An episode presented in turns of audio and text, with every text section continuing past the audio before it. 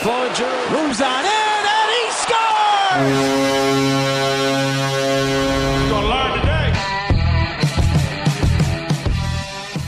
What's going on, you fine ladies and gentlemen? Welcome to the latest episode of the Pod Street Bullies. My name is Derrik, And I am John. What's going on, everybody? and as always, with Mr. Matt Marlowe. Gentlemen, how about them Coastal Carolina Chanticleers? Oh, I heard it was a doozy of a game. I mean, I didn't have it on because, you know, that channel where they show the little iPhone clips, I didn't get that one. Yeah, no, it was on the ESPN app. You should have been Sure able to watch it there. Yeah, I'm sure it was. I wasn't paying attention. Re- serious question, and Hoagie, I'm hoping you can help me out here because you're in New England. Oh, I guess we should introduce Hoagie before I get him involved in this, huh? I think that might be a good idea. All right, so you want to do that so I can continue with my conversation? Yes, ladies and gentlemen, welcome to the show. The man that has joined us multiple times and really needs no introduction, but we're going to give him one anyway. Mr. Matt Hoagland. What's going on, everybody? All right, Hoagie. Yes. New England weather. Were you happen to watch the, the news of the Weather Channel where they were interviewing people because it was snowing and they just happened to be interviewing Jerome McGinley? I did not watch that channel. I don't watch the news, but I did see that article, and I was like, ah, t- "Come on, how So do you miss that one?" right, I mean, it's so funny because they're just talking to him like it's me or you. It's like, Yeah, oh, right. what do you think of the snow? And he just played off, you know, oh, all right, you know, it's not like I'm a Hall of Famer or anything like that. Yeah. I thought that was fantastic. I still can't believe that happened. yeah, that- Like, I- uh, How do you I not saw recognize Jerome McGinley? It's just Oh. it's Boston sports. That's why. Wasn't somebody It is. interviewing Adrian Peterson? They had no idea it was him. I ran into a problem with that too. They were somebody was interviewing me and they had no idea who they were talking to either. That's really a travesty. I know. Well, hopefully we'll be able to change that. All right, guys. So the main thing we want to get to here is Hoagie's first ever piece for PodStreetBullies.com. We want to talk Travis Konecny and the piece that he wrote about his struggles in the playoffs. So right now, I'm going to give you the floor, Hoagie. I want you to kind of give us the thought process behind the piece, what made you want to write it, and then what kind of went into writing that piece. Sure. I uh Travis Konecny kind of disappeared during the playoffs and I felt like no one really touched on it from like the big writers in the game and I just wanted to kind of dive in to see like what really happened to Travis Konecny, the team points leader during the regular season. I know we had that big lull between COVID shutdown to the playoffs, but I figured, you know, he'd be able to come out and just dive right back into it and pick up right where he was, and he just kind of disappeared for everybody.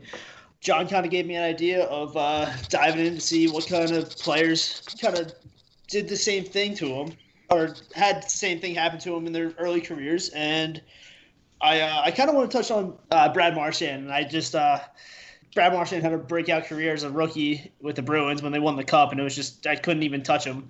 So I went with uh, Parise and uh, Brandon Gallagher once I started digging into both those players, it was just like eye opening to see how they've related from early careers to where they are now. And Travis Konecny is still in early careers, and he's gonna. I feel like he's gonna pick up to where those players are are at now in their careers. you bring up some interesting points with it too about how you know this really was his first taste of uh, if you want to argue like a successful postseason run. 2018 you brought up the uh, series against the penguins.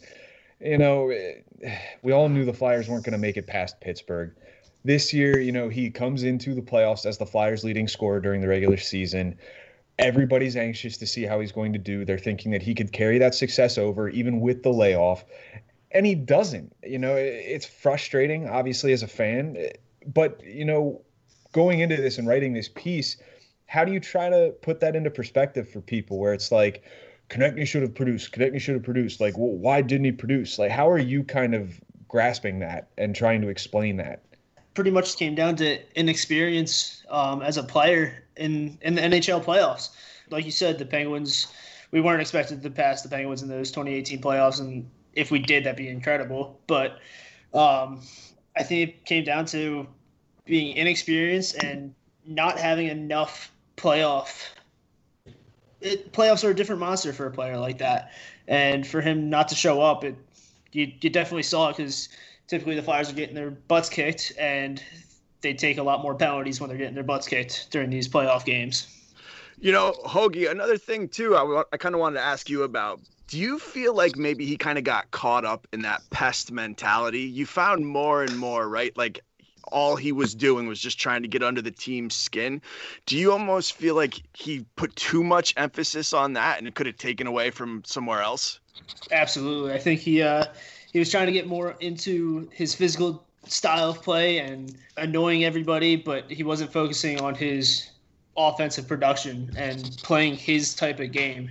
Yes, he was playing the annoying player type of game, but he wa- it was taking away too much from his offensive production. The rattlesnake in the Right, I mean- background is killing me. I'm sorry. Sorry, guys. we all know the gif. You know, what he made the face at Nick Leddy. You know the Yeah, uh, yeah, the buck yeah, teeth right. and everything. Like the the guy's a gift machine. It's great, but you know, I'd like to see him turn into a little bit more of a goal machine, especially when it comes into the playoffs. You know. Yep.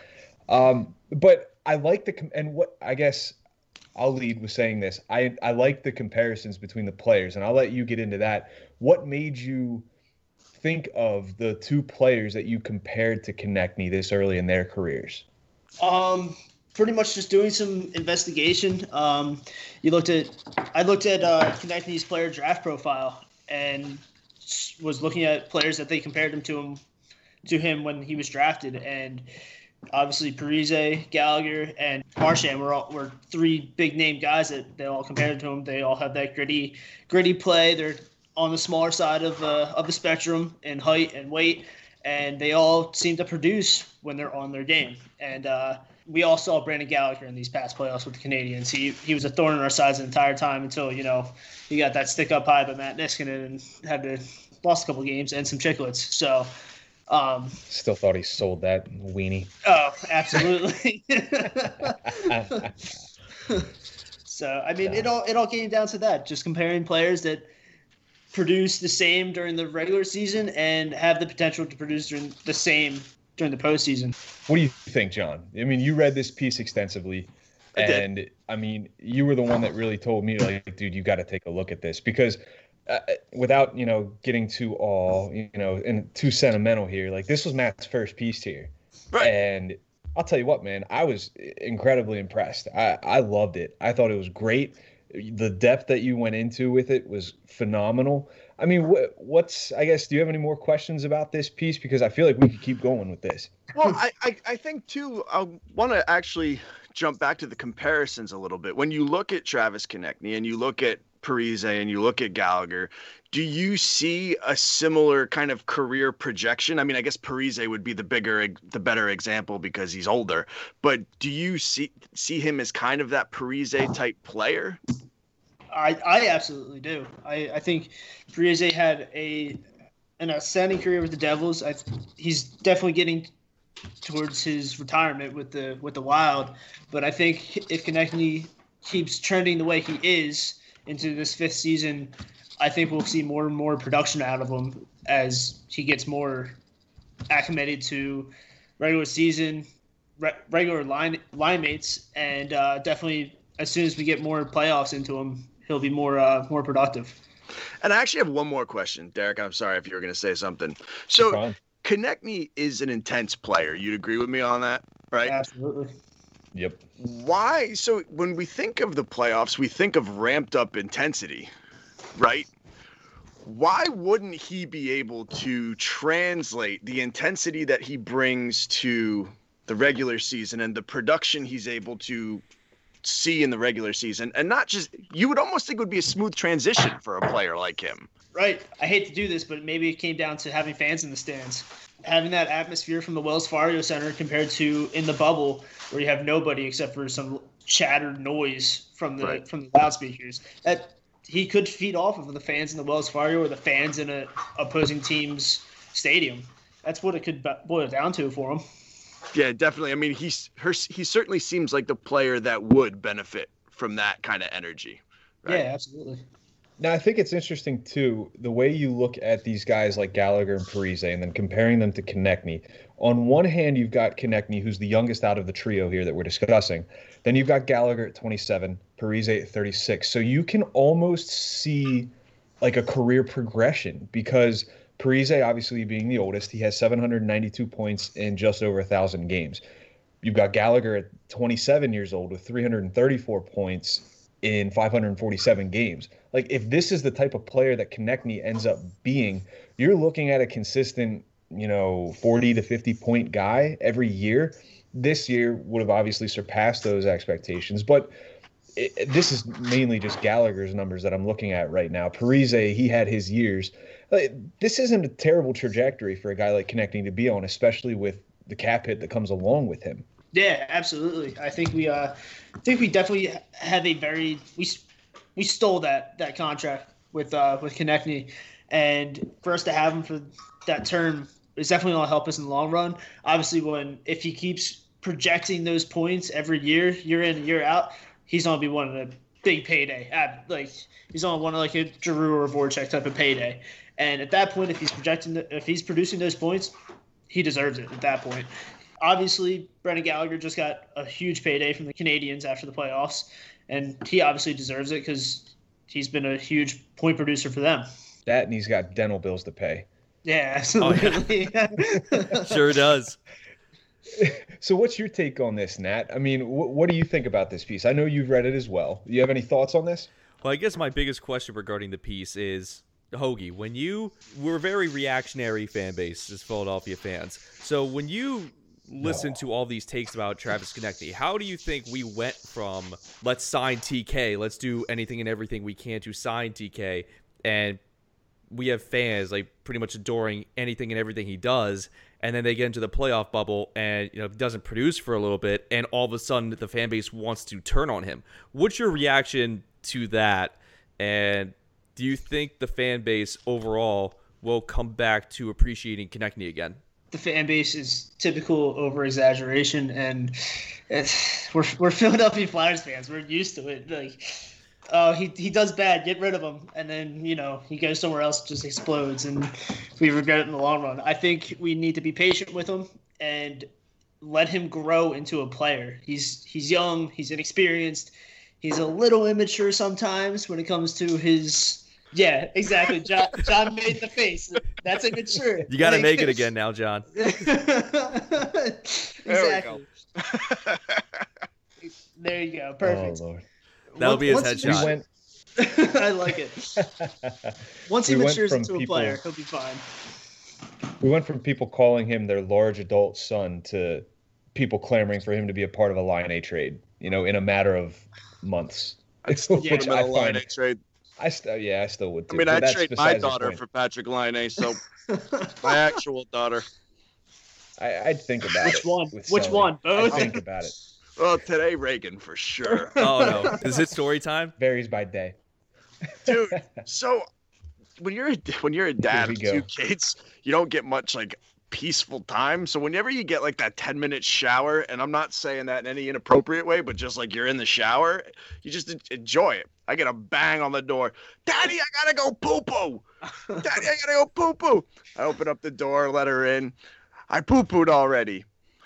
Oh no. So, it uh, without getting into too much detail, it was like she pooped, but then realized she shouldn't have. So, like, she didn't soil her pants, but her butt was disgusting looking. Uh, So I've got to in towel, turn off the shower, clean her up, throw her in the shower. I'm like cleaning her off again, just a towel on. She's all upset. Do this whole thing, freezing, right? Because I, again, I'm not dressed. My wife is just sitting there on her cell phone reading a what an article or whatever with the little baby in her hand. I'm like, I could kill you. I could kill you. Hey, your wife, your wife works hard. I know, but Oh, man, you want to hear? something You want to hear an even better story? So I'm gonna. I'm There's gonna a better one one. up you here. better one. Oh, sit down, folks. Oh. Buckle up. We got a good one here. Sorry, So we're not. last This isn't a flyer podcast anymore. We're Yeah. going story for story. Airing the dirty last laundry part out of the now. tangent here. Last weekend, we're hanging out in the morning. Our, our child is starting to scoot around. Uh, Sully's starting to really move. So we have to keep an eye on him, something that we aren't, you know, incredibly used to just yet. There we have a bookshelf.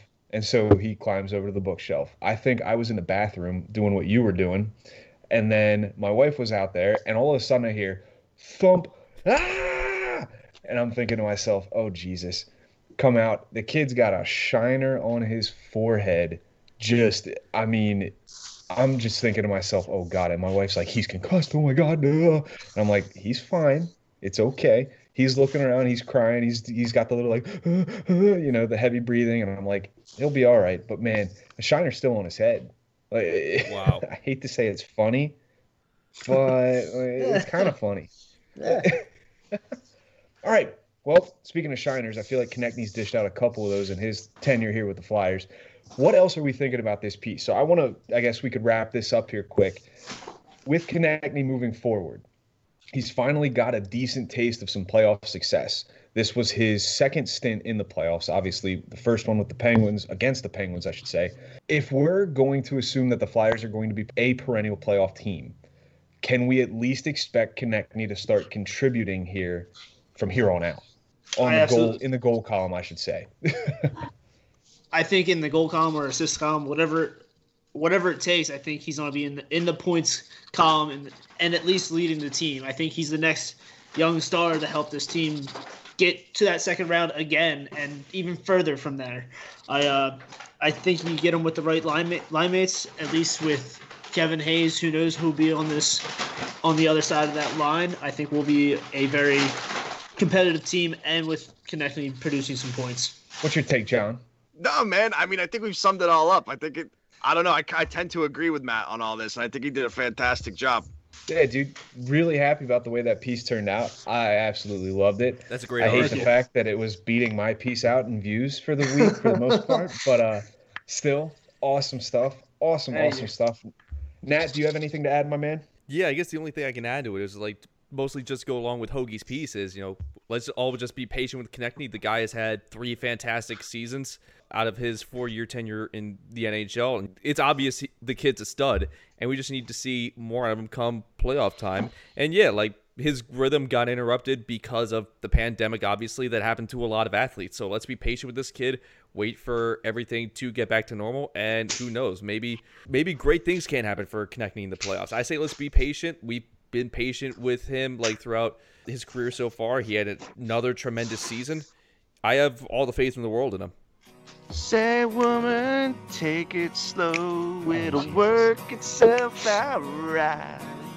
All right. All we need is just a little patience.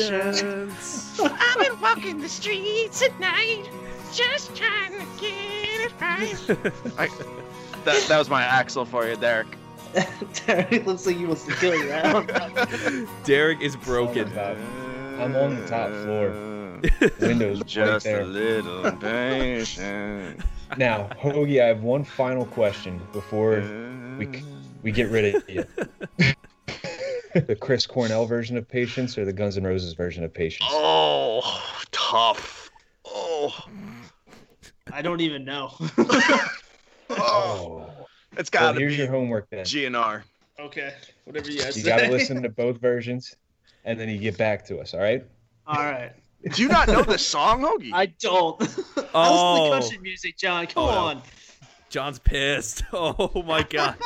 what? See you guys. Well, Oh, that was uh, no. that was a nice episode with uh, Hoagie Fest. So uh, join us again for another episode of Pod Street Bullies. Derrik, if you if you get up and walk away, it's harder for us to to get back in sync. Next time, just pretend to do it, okay? Oh, so you can just call me the glue guy then. Well, anyways, you have your homework assignment for next week. Please, before we say our dues, let everybody know where they can find you, my man. Uh, you guys can find me at uh, it's a brand new handle, Pod St Hogs, H O A G S. I'm officially part of the Pod Street Bullies family, which I appreciate. I uh, I'm looking forward to more content with you guys, and uh, that's all I got for you guys. Nice. We're happy to have you on, man. Happy we could have you on the show today, and can't wait for more of those pieces. Absolutely, thanks, guys. Talk to you later, buddy. Take it easy. Bye, Hoags. All right, the Connect Me talk is done with, and I'm I'm still in shock that he's never heard How do you before. not know patience? I listen to country music too, but come on. That's not country music. No, I know, but he, that was his excuse. oh, is he listens okay, to okay. country music. I walked mean- away. That's okay. It's a pretty iconic song, Patience. Right? Like I whistle that walking around the house all the time. Right. Part of my high school Oh. soundtrack. Yeah.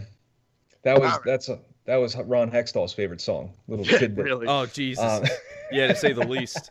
Good God. He would oh, just Lord. walk into the locker room. You know, they- they're like cramming for him to do, cramming for. I don't know what the word I'm looking for, but they're trying to get him to do something at the trade deadline, and he just comes in into the guys and he goes, "Yeah, just Just a a little little patience." He strolls Damn it, with Ron! the tune. Damn it, Ron! No. Yeah, just a Oh, little Lord. patience. And then Hacksaw comes in. I've been walking the streets at night, just trying to get it right. I'm Definitely. imagining this right now, like the way it would go down. Like I I see no hand. Wakeboard I see in hand. no lies here. I could totally see it happening. All right. Uh, It's just got Right. it's the acoustic version. X falls Hextall's on get down the to- stool. God damn, can we get down to some real talk here for a second? His hair just all of a sudden gets longer as he's singing. It just starts to grow. I'm crying. This Oh. is why I drink. okay, I'm done. I think unless I unless more comes and then You're not done.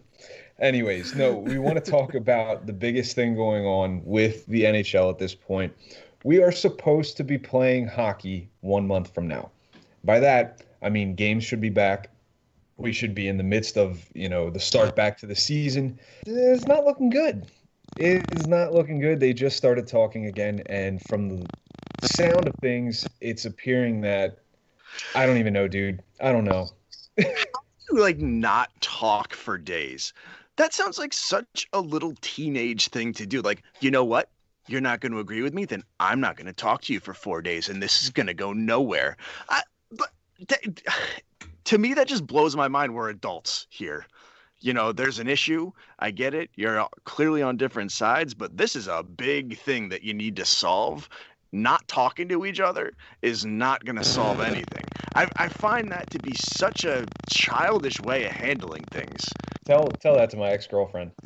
Um, My mother, but would you move your phone away from the microphone? Holy crap! What? Someone needs to move their phone away. Good lord, I'm hearing thing. feedback. You hearing a thing? I Yeah. don't hear a thing. Yeah, I, I was getting a lot of interference there. Oh, sounds like it's a John problem. Ooh. Nothing's happening on my cell phone. Ah. John's in trouble. Ooh. Regardless, so we Anyway. want to talk about Patience. a couple, not patience. We're done with that BS. We want to talk about two separate tweets that came out this week. And the first one that I would like to reference here would be Alan Walsh, because with the way things are going with these, I don't even want to call them negotiations because this is basically just the owner saying we want more money. Um, Alan Walsh tweeted out a thread earlier this week that really kind of got me, and I'm thinking like this is this isn't right. So he starts it off by saying the NHL is soft floating the idea with media if no deal with the NHLPA is reached on the return to play, it can unilaterally invoke force majeure. Force majeure, for people that don't know, and I didn't know, I'm not going to play smart here. It is a provision commonly found in contracts that frees both parties from obligation if an extraordinary event prevents one or both parties from performing. These events must be unforeseeable and unavoidable and not a result of the defendant's actions. Hence, they are considered an act of God. That is according to the Legal Information Institute at law.cornell.edu, making me sound a hell of a lot smarter than I actually am. What exactly does that mean, Derrik? Can you can you say that in non-lawyer terms for me? Force majeure? Yeah, that. I mean, it sounds like something I ordered for dinner on Friday night. Yeah, it sounds like a very fancy French dinner. I'll take the Um, force majeure. But so force majeure basically is an act of God, and it's a it's legal speak in a contract saying if something happens that could potentially unhinge and unravel the season coming up, the, it, it doesn't necessarily. There's no fault, and there's really just it frees people from the fault. You know, like it's not my fault, it's not their fault. This it, it just happened. You know, so whatever the contract terms are they don't need to be upheld because it frees everybody from obligation of their contract. So, Ba- real quick, I- I'm sorry to cut you off, but I just want to make sure that I understand this. So, if the owners invoke the forces major, all of a sudden, the uh, like the CBA no longer means anything. Is that what the whole deal is? Well, I'm glad you asked that actually, because Alan, the, amongst this thread, and I'm not going to get crazy into this, but he goes, I'm trying to find. In reality, if the NHL cancels the 20 to 21 season because the players won't give another $300 million in concessions, that is a lockout, which is expressly prohibited by the current CBA. And that was directly from Alan Walsh's Twitter account. Alan Walsh is actually, I believe he's an agent. He's a co-managing he is. director, Octagon Hockey, sports agent, lawyer. He has lawyer in his bio, so Yep. he the guy knows the law. Oh, for sure. Um, so right then and there, it's cut and dry. Force majeure cannot be invoked. It's a direct violation of the CBA because it ends up being a lockout. So we're at a stalemate here because the owners seem to think that this is okay and that they can do that. Meanwhile, the players are being asked to give back more money. You know, and we talked about it last episode, so we won't go crazy with it, but $300 million is a lot of money. And these owners have a lot of money. Mm, Right. so is this greed on the owner's part? Is this them just trying to, for lack of a better term, save their own ass from losing more money? I, I, I see both sides, but I do tend to agree one way as opposed to the other. What do you guys think?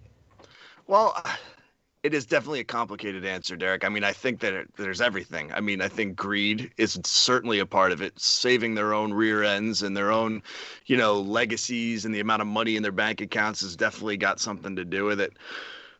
But at the same time, it just uh, leaves a bad taste in my mouth where it's when it's like, you know, we've agreed on this or, you know, we we thank you for everything you do to help make all the money that we have and then we mm-hmm. need you to give more. I just I just think like they should be the owners should kind of be the ones be like extending the olive branch and being like we understand the tough position we're all in. We're able to do this right now because of the finances that we have. We're able to do this right now. Is there a way you'd be able to accept that or work with us? It seems like in a, it's it's taking the other way where the owners are like, "All right, players, we need you to help us out." Hmm I mean, and we know how contentious this relationship is between the NHLPA and the owners. You know, the, the, these guys aren't buddies. Um, Right. And to me personally, I think this is just the owners portraying their greed, saying we need to protect our assets, which again, I get, you know, but I posed this question last week. Like, someone asks you to take let's say 60% of your annual salary. Like are you going to want to do that? Of course not. Is it your fault that the owners aren't are going to come up short? Like no it's not your fault. You're still showing up and doing your job. So you deserve what your contract states that it owe, Right. that they owe you. I have a question, and it's more regarding Gary Bettman. And if either of you know this, is he supposed to be a neutral party in this, or no? i believe so. I could be mistaken Nat, do you know? Because he certainly talks as if he is one of the owners. off the top of my head, I don't know, but it's almost kind of like your role. Like you kind of have to be a voice for the league. And the way I see it, when you're a voice for the league, you kind of have to represent the players, the teams, the owners. So I think you're kind of obliged to be a neutral party. I don't know off the top of my head, but also the NHL is a business in and of itself Right. each and every franchise is a business well. Like the Flyers are a business, the the Boston Bruins are a business, the Anaheim Ducks are a business. So you have thirty different, I I guess, like independent contractors wouldn't be the right word, but like side businesses would that be the right word under the same? there's like a mother business that like you know oversees all the other ones you Yeah. know it's like parent companies things Right. like that the nhl would be the parent company to each team Exactly. Yeah, you're right because it's like uh like how Amazon owns everything now. So it's Right. like the NHL's Amazon and then every one of these uh NHL teams are like the smaller businesses that are owned by Amazon. So subsidiaries essentially yeah. So Gary Bettman, he's not the owner of the NHL. Like he's the commissioner of the NHL. And he kind of has to be the leader of the pack here and I think it's his responsibility to get both parties to come to an agreement. That's the way I see it. I don't know if uh, legally it's his responsibility, but from an ethical viewpoint, which let's be real, man isn't ethical, it, it, it is his responsibility. Right. I mean, and I don't know if you guys saw those comments where he was referring to how the way that it goes with revenue is it's like split 50% between the players and ownership. And it was like, we give them this or that we need to it was he was almost talking as if he was one of the owners like it, it was clear that which side he was on so i was curious like if he is technically on the owner side of things Well, he definitely doesn't have the the player's best interest at heart. no No, he's got this type of mentality. It seems that like when the players respond to this and say like, "Hell no, we won't concede this type of money," it's like, "Oh, dare you bite the hand that feeds you?" You know, like uh, Right. that's not that's not a commissioner. Like Nat has put here, like th- this guy should be overseeing all of this. He has a league to run, and if that league doesn't run, he won't be successful because we know how many times have we gone through a lockout with Gary Bettman at the helm of the league. right So this guy should be trying to really just facilitate the negotiations between both sides. And I'm not I shouldn't even call them negotiations because the CBA is for 6 years. They literally signed it what 4 or 5 months ago. Yeah. This shouldn't even be happening right now. I I get unforeseen. I get the the times that we're in, but they signed this CBA during a time where there was evident and very vast talk about a second wave and the potential for that. right So why can't you take that into account during these negotiations? Like are you not listening to the scientists telling you? Like I'm sure that the NHL has people that are are monitoring this this situation. They should have been able to tell you this is probably what's going to happen in the next coming year in the next coming months. We should be able to, you know, work around this. We should be able to do this, do that, yada yada yada. I don't know. But these things I'm not even going to call them unforeseen because I feel like the people that are in charge that are looking at this should have seen this. Right. I mean, and it's interesting too, because if you think about Gary Bettman and kind of like his legacy and what you'll look, view him as when it's all said and done, you can't argue how great of a businessman this guy is. I mean, look what he's been able to do for the NHL from a business standpoint and where he's been able to kind of expand the league.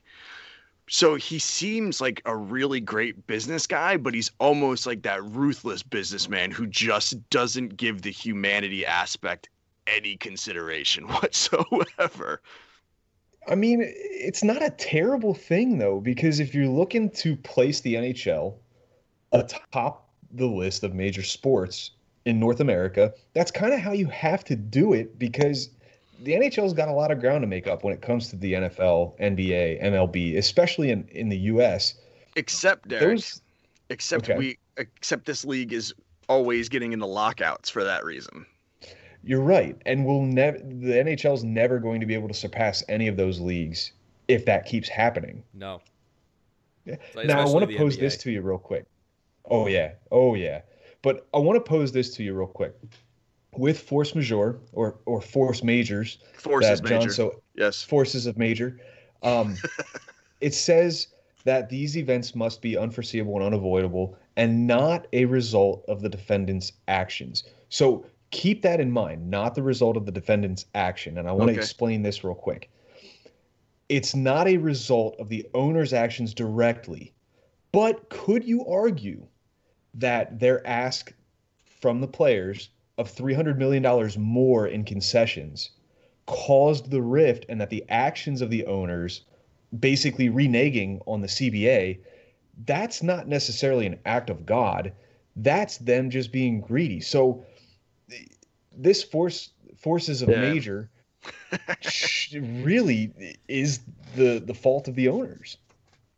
Yeah, unless you ask the owners, right? I mean, Oh, the, the thing is with that though, like then you could be like, well, you know, the players are being unreasonable for this and that. You know, it's just it's They such a give up more of the money that we mess, owe them. man. Oh Yeah. damn.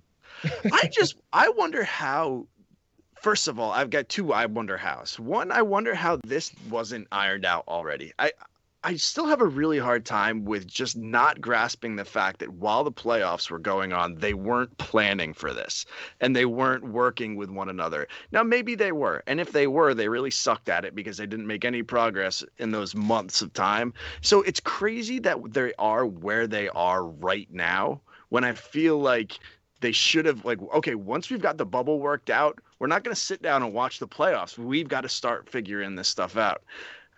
The other thing that I wonder, I don't remember. I don't Oh, remember well, what the other we'll one get was. back to it. Oh no, I know what it was now. I wonder.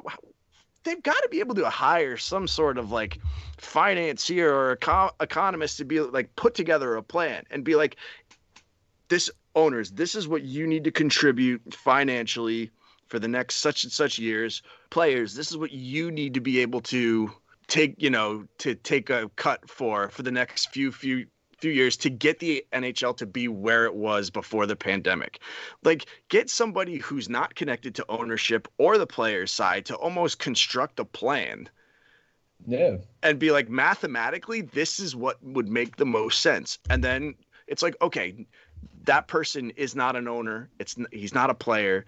It's somebody from the outside telling you the best move. And then that's what you agree on like is that a hard concept Now, to that point, I want to touch on this whole unforeseeable event.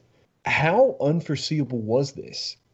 Because, again, I touched on this earlier, and I'm not going to go crazy with it, but like, we kind of knew there was going to be a second wave, and we're Right. just the general public. Right. There's obviously people with the NHL that know a hell of a lot more than we do. How could they have not seen this coming? Like that that boggles my mind. there's no way. Anybody who says that i, I don't buy. Mhm. you know i don't think i don't think anybody anybody saw it to this extent. Like even when we talked about the second wave you know when we mentioned it in june or whatever i never thought we would be right back where we left off or worse in certain areas. But everybody knew that like we this wasn't just going to go away. Of course, This it's here. Like Right. the the second wave is even worse than the first in some areas, like John said.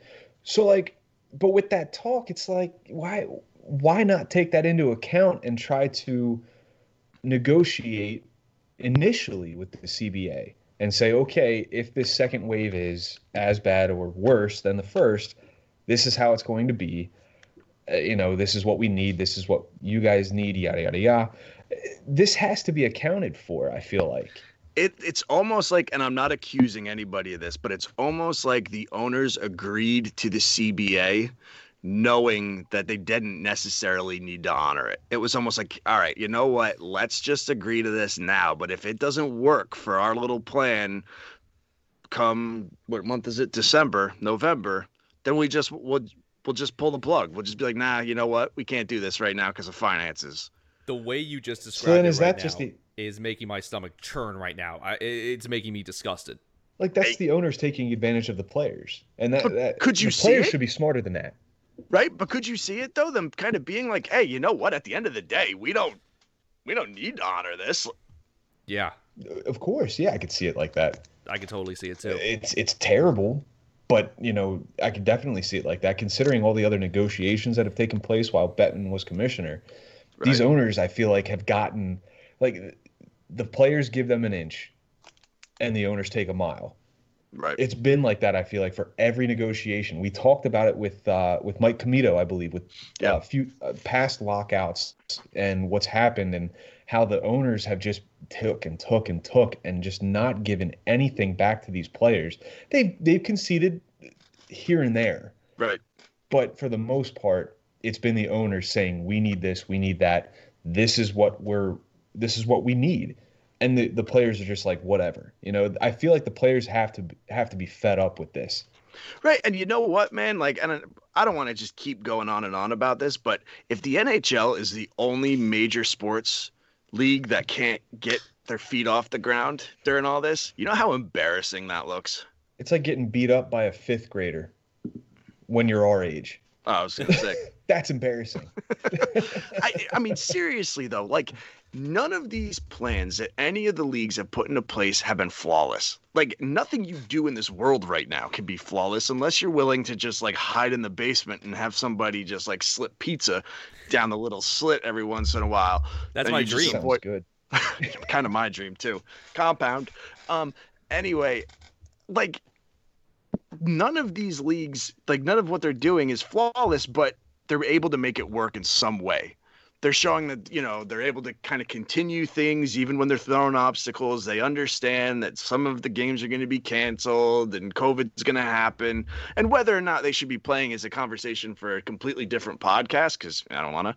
But uh, the fact that the NHL, I don't know, I was going to say we, can't even get the season going is insane to me. To add to that, too, though, you think about the return to play when they resumed the playoffs and how the NHL was at the forefront of that amongst Right. all North American major sports. Right. So you've got a team that was at the forefront of that, but now they can't figure it out. They peaked. Ah, yeah. I mean, there's really no better term to describe it. It's like how, but how? Like, how does that happen when I'm assuming the people that they had in place to get to the return to play are the same people that are trying to navigate these waters now. Right. What what's making this time so more so much more difficult? You know, that's confusing to me because the NBA seems to have it figured out. They're starting here in like two weeks, apparently. I mean, the, the biggest thing is when we were, were talking about a return to play, it was the prospect of losing money on the owner's side. Now it's we've lost The the, reality. money. Yeah. Yeah, uh, money money definitely talks. Yep. Um, but if we're QACDC. getting That's is that the All same right. song? Yeah, it is. No, all right. yeah, listen to the money talk, baby. Anyways, later in that week, I guess it was a day later, on December 2nd, Frank Seravalli tweeted out a quote by Bettman, and he says, quote, we have a very clear, important focus on getting through the 2021 season so that we can be positioned for the 2021-2022 season to get back to normalcy because all indications are that we can look at normalcy for the 21-22 season, end quote. So, this I feel is like a loaded quote to me at least. Right. Because getting through the 2021 season could mean just not having the season at all. It can mean anything. Exactly. It could mean we're just going to do it and figure it out as we go, or we're not going to do it at all. I, I like the end result in getting back on track and having Right. a normal 21 22 season. But he also mentioned, too, I should say, that they are not looking at this as trying to renegotiate the CBA, which I'm not sure if I buy that. But, anyways, with this quote, at least, I'm starting to see Bettman's loyalties and where they lie. Right. You know, I think as if we didn't know it before, he's definitely on the owner's side here. Right. Yeah, and I mean, and I'd be interested to find out truly like what his role is because we've we've talked about like what we think he should do, but I am wondering, you know, does he work for the owners? Eh, I really don't know, you know, because then all that would make sense. Yeah, this is, I mean, textbook. You know, Right. this is, I'm sticking up for the owners because the owners need to make money. I get it. I understand. However, your employees need to make money as well. And those employees have contracts that state the owners owe them X amount of dollars. Right. I mean, and, and I said this before and I'll, I'll state it now. I'm siding with the players here. Eh, How can you not? Exactly. Right. No, I know. You know? I agree with you. I mean, the, the thing is, is honestly, I I'm at the point where I just want everybody to get their shit together so we can have some hockey to be played. Yeah. you know and I, I think that we've already asked this question last week but more news has come out right with your forces major and such where looking at the covid increase in certain places the fact that what is it parts of california just like you can't do contact sports now didn't san francisco have to move to arizona san jose They would did. have to play somewhere else that on top of so all the covid crap on top of the issues that they're facing financially and all that do you think this season is going to happen I have that gut feeling, man, that it just won't happen. I, I hate it. I, I don't want that to happen, but I feel like between the ask for the concessions that the owners are posing and everything just kind of I feel like we haven't had a day where our totals for cases and all that stuff have been less than the day before. Um, again, no expert on that. Right. Pair those two together though, I just man, I- I have a bad feeling that this season isn't going to happen. Right. It's almost like once they finally get this stuff together, COVID is going to just completely take over the conversation and be like, but now we've reached a spot where we can't do any of this stuff because of all these restrictions that have now been put into place, you And know? even if this, even if they weren't going through all that crap already, like trying to like fight with the owners, trying to get like Right. their fair portion, they would still have to go through that crap. So Exactly. no matter what, at the end of the day, the players lose, and I feel, I feel so bad for everyone playing in the NHL right now because there is so much uncertainty with their futures and with their careers. This is, I mean, I get life isn't fair, but if you're an athlete right now, if you're an NHL player, uh, you're probably at the top of the list on like how you're getting screwed right now. Now, I'll pose this real quick. Are the owners dragging their feet with this and just kind of treading water because they know it might get worse?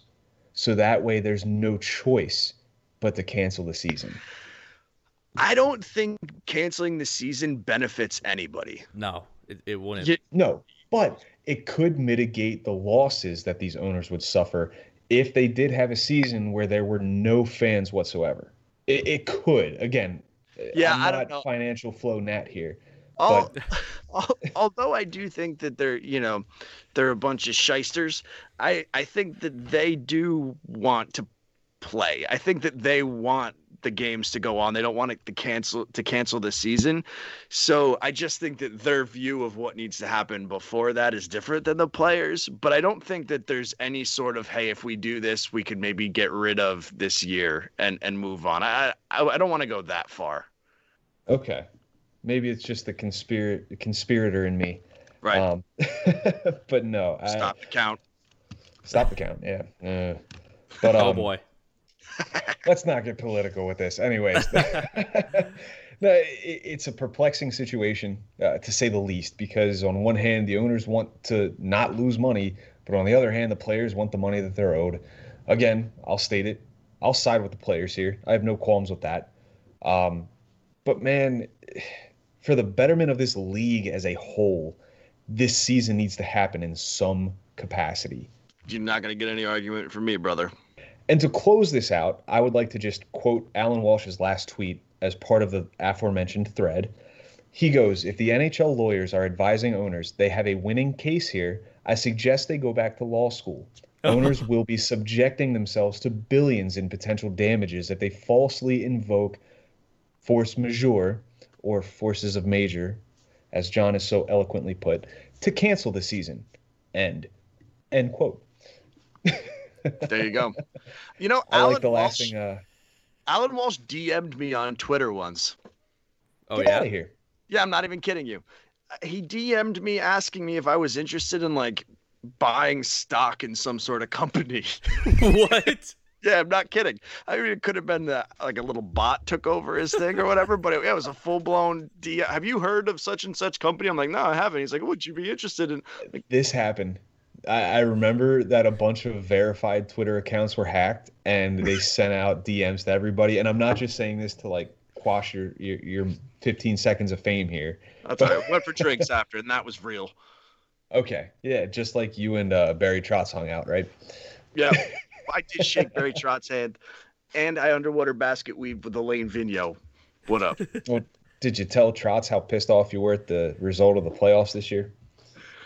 Well, this was beforehand. Did Nat? Did I ever tell you that story? No. I shook Barry Trotz's hand. No, you gotta go. You gotta tell me that.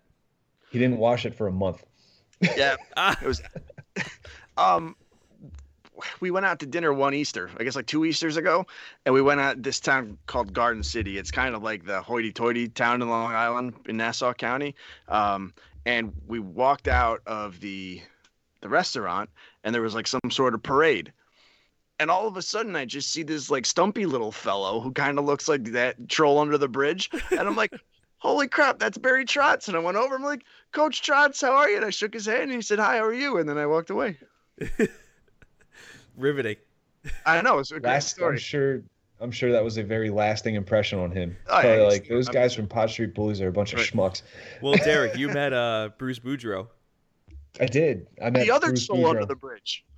Yeah, he was actually one of the nicest people I've ever met. Like I, I got to do some morning live shots with TV station that I used to work at, and I met him with the Hershey Bears because he used to coach the Bears, and the guy was awesome. I, I was like, Mr. Boudreau, and he's like, he's like, don't, no, no, no, no, I'm Bruce, and I'm like, cool, you know, I'm Bruce. I'm like, can I get a picture with you? And he's like, oh, sure. He pulled me in, put his arm around me, and I'm like, oh my god, I love this guy. Like he should coach the Flyers. But then AV came along, and I'm like, eh, sorry, Bruce. Grandfatherly look to him, Bruce. just a very friendly guy, like a, a welcoming aura around him. Right. You know, like whenever you went up to see him, he'd have a lollipop in his pocket for you. I- not in the creepy way though, No, but yeah, I get way. that. Right. You know guess- he's yeah, a like you get of to know coach, him but- first, and then he gives you the lollipop, as opposed to trying to draw you in with it Right. at first. Derrik, oh do you- lord. Do you want to pop off? Uh, yeah, I, I could go for some pop off. Let's do that. First one though, Derrik and Nat, we're gonna I'm gonna I'm gonna force major the rules a bit here Okay. Do your thing. because the first John's one forces a major here. I don't want it to be timed because I want us to all have a little input in the first one. All right. The Okay. timer's gone. No timer. The NHL general manager rankings. Derrik, you can start, my friend. When you put together a list of general manager or any type of position rankings, I typically take that as let's look at this past year that just happened and let's rank the players, the GMs, the coaches, whatever it may be, on their credentials from their most recent performances. Right. When I read an article that bases it off of something that happened years before, I stop reading. These GM rankings were the latter of the two, where you had them giving reasons as to why Steve Yzerman was a great GM, even though he was the Detroit GM of the uh, of this past year. Right. The worst team like- in the league. Yeah, the worst team in the league, and then well, he built the Lightning. Like, yeah, that's great. You know, different I think that's- franchise. Right. Thank you, thank you. Like you build it. Like okay, Derrik was great at PSN, but what's he done at Pod Street Bullies lately? Nothing. Hell if I know. You know, I'm trying, but that doesn't necessarily mean I should be at the top of the list. Right. The second I saw Stevie Y's name, second, I'm like, nah, I'm done. Uh, first of all, don't you think that the GM, the number one GM at the end of the year for a ranking, should be the one that won the Stanley Cup? Ah, yes and no. Well, they're the one that did it, Yeah, but if you've got a team like Boston who was supposed to be good, right? and let's say they did win the Stanley. Let's talk BriseBois Yeah. Tampa Bay. That's a team that Yzerman built, and yes, BriseBois made some moves that made this team better. right. But does he deserve to be GM of the year? No, I don't think so. I think you're looking at some of the teams that were bottom of the cellar last year. What did the GM do to improve them? And if they got higher in the rankings to the point where they were maybe in the the, the finals of their conference, even the Stanley Cup finals, I'd put them over a guy that won the Stanley Cup 10 out of 10 times. But couldn't you argue though, in the case of Julien BriseBois, and this this episode has the chance of going two hours, so I guess I don't want to go too much into this, but couldn't you argue in his case that he could have blew things up after last year's debacle, and instead he, you know, he just made the right moves to take this team to the next level? Like to me, that that's the GM right there. Like being How are you able to find blow up those. a team? How are you going to blow up a team that has Nikita Kucherov, Steven Stamkos, Victor Hedman, and Andrei Vasilevskiy? How are you blowing up a team that has some of the best players at their position, though? Oh, you've Like, never met a on. franchise that overreacts before and just trades Never. away franchise players because they Fair didn't point. quite get where they wanted. You, you never never followed one of those franchises before. That's fair. yeah. All right. All right. Can I can I does the word Ilya Bryzgalov mean anything to you? Oh, no. it means nothing. Nothing to me. But so these things were a joke to you, I assume, this ranking. Yeah. Nat, what, do you, think, say, Nat? buddy? So Nat brought this up. Yeah, I know. yeah. So when you make a, a GM list like that, it, or if you're making a ranking list, actually make it a ranking list because it wasn't so much a ranking list. It was just putting the GMs into different categories of of what process they were in as a GM right now, as opposed to an actual GM ranking. Make that clear at the start of Right. your article, and that you would have Stevie Y in the wrong category to begin with. So yeah, there were some points in the article which were, eh, okay, some which were good, and then Stevie Y in the complete wrong category. You can throw it out. You can completely disregard. Form your own opinion, people. It's okay. Right. Well, and if it's you like, like, go ahead. Uh, I'm sorry. well, and it's like, and NHL, could you just do what you want to do and put Jim Rutherford as one, please? Like, come on, you know you want to, just do it. What is Rutherford doing, by the way? Currently, God knows. I don't know what, he's doing Ron currently. Hextall couldn't do. Right. Like, I mean, like, So, what in God's name is he back to the doing? I don't know. Like, I think It- he's it- just gone insane. If we circle back to the Flyers real quick, and if you'd like, we can start the clock here. Okay, let's do That's fair. Okay. Yeah. So if I'm just talking to Chuck Fletcher in his position, he was legit middle of the pack. But they took into account, like I said before, the previous seasons. You had a team that had no expectations. We didn't know what to think. They could have been the worst. They could have been the best. And he turned them into one of the better teams in the league. Right. And they're like, no, we're going to put this guy in the middle of the pack. Let's. ju- He hasn't done anything this this season, but last season what he did was he built a Stanley Cup contender traded away some bad contracts. We got rid of Gudas. Yeah, we brought in Niskanen. Him retiring sucks, but at the same rate for that one season that this should have been judged upon, you brought him in. Plus, I think guy Fletcher retired should have for higher. COVID reasons. Exactly. Nat, So don't like, how do interrupt the pop that? off. Ooh, slap on the wrist number one. but no, I, you know, that's their list. That's their Just rankings. kidding, that's fine. Just kidding. I'm not going to sit here and say I could do their job better, but I probably could. But that's neither here nor there. So next question. All right. Uh, LSU football. trash. Good God, dude, they're bad. They were so good last year. They were national champs. And what happened? The guy that dropped the football before he gets to the end zone, and they still called it a touchdown. How, like, wh- what are you looking at? They reviewed it. They reviewed that play and called it a touchdown. That's Yeah. embarrassing. That's more. That's almost more embarrassing than the owners asking for more money from the player. Almost. Uh, Nat, do you think he went sup to Sean? All right, Jake Voracek. dude the fact that he actually interacted with us on twitter i i have that much more respect for the guy i had a ton of respect for him beforehand but like he's a fun guy and for that reason alone i say we need to protect jake Voracek at all costs He's a mushroom. Get it? Get it? He's a mushroom. Fun guy. Sting on AEW. dude i grew up watching sting like in his prime when he could move around like a normal person can. I'm sure all the injuries and stuff has something to do with the fact that he can't anymore. But just the aura around that man. And yes my wrestling nerd is showing. Whatever. I was like my wife's sitting across the room from me and i'm watching this and i'm like oh my god holy crap he's on aew and my wife's like, "What in the world did I get myself into when I married you?" But like, that's cool. I think that's awesome. I don't expect the guy to like wrestle every week, but whatever. Like the fact that he's still around and the fact that he's it's Sting, man. Like, come Right. on, it's Sting. This All is like the the Wayne Gretzky of wrestling. Two more, and they should be quick ones. Sleeping while sitting up. dude, my child has perfected it. like I, I don't know how. I don't know how it's comfortable. Uh, I can't do it. Uh, I sure as hell can't do it. I, I'd be paying for it for days. Um, but kudos to him, man. Good for Yo, him. he's If he can wind fall up asleep with like that, spinal problems. I was uh, Carrie showed me that. I'm like, the- is he breathing? the kid's in the 97th percentile for height. So if this stunts his growth by three or four inches, I'm sure he'll still be like six two, six three. So whatever. All right. Still uh, tall enough to play in the NBA and make mom and dad a lot of money.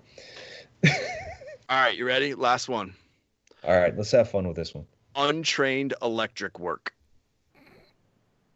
So, without disclosing who I work for, I'm going to tell you a quick story, and let's just shut the timer off. I've been asked to wire a sign, and the sign's like probably 200 yards from where I live. So, I took some lunch breaks that should have been 30 minutes and weren't uh, because I had to let the dog out. But, anyways, they're asking us to wire this sign, and I install vehicle graphics as in like wraps, wrap jobs, things like that, signs that are typically not electric.